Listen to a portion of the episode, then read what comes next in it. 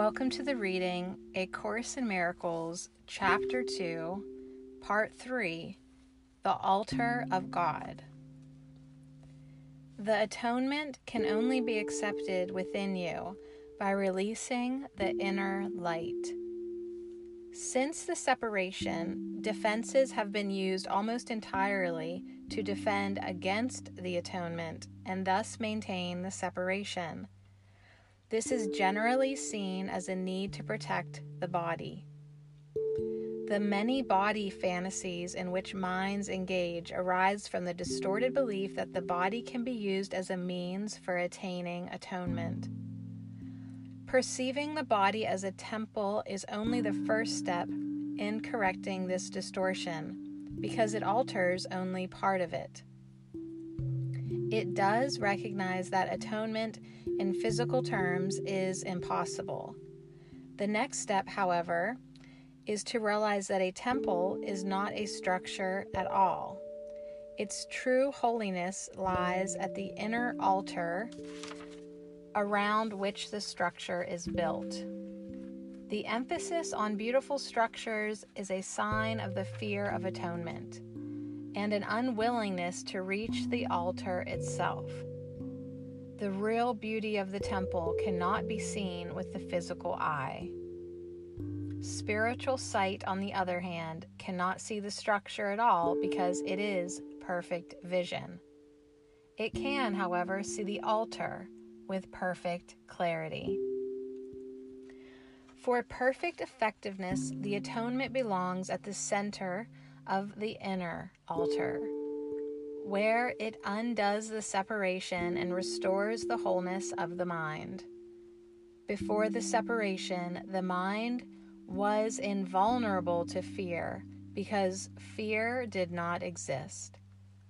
Both the separation and the fear are miscreations that must be undone for the restoration of the temple and for the opening of the altar to receive the atonement. This heals the separation by placing within you the one effective defense against all separation thoughts and making you perfectly invulnerable. The acceptance of the atonement by everyone is only a matter of time. This may appear, appear to contradict free will because of the inevitability of the final decision, but this is not so. You can temporize and you are capable of enormous procrastination, but you cannot depart entirely from your Creator, who set the limits on your ability to miscreate. An imprisoned will engenders a situation which, in the extreme, becomes altogether intolerable. Tolerance for pain may be high, but it is not without limit. Eventually, everyone begins to recognize, however dimly, that there must be a better way. At this recognition becomes more firmly established, it becomes a turning point. This ultimately reawakens spiritual vision, simultaneously weakening the investment in physical sight. The alternating investment in the two levels of perception is usually experienced as conflict, which can become very acute.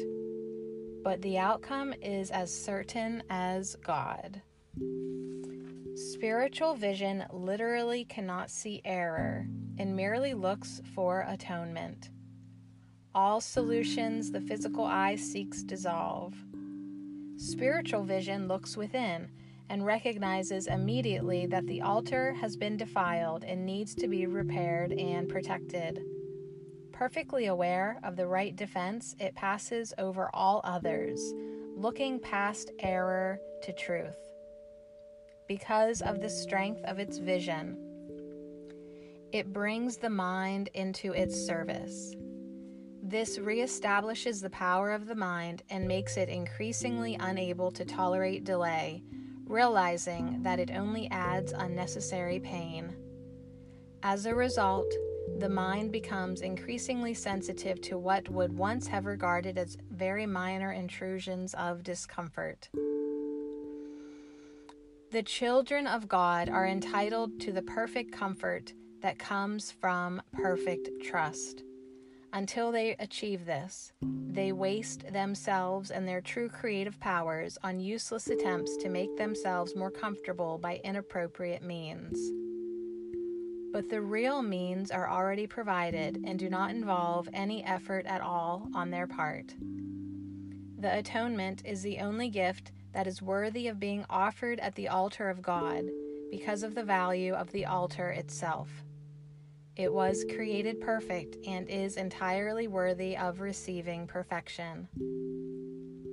God and His creations are completely dependent on each other.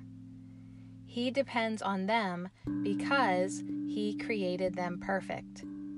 He gave them His peace so they could not be shaken and could not be deceived. Whenever you are afraid, you are deceived and your mind cannot serve the Holy Spirit. This starves you by denying you your daily bread. God is lonely without his sons, and they are lonely without him. They must learn to look upon the world as a means of healing the separation.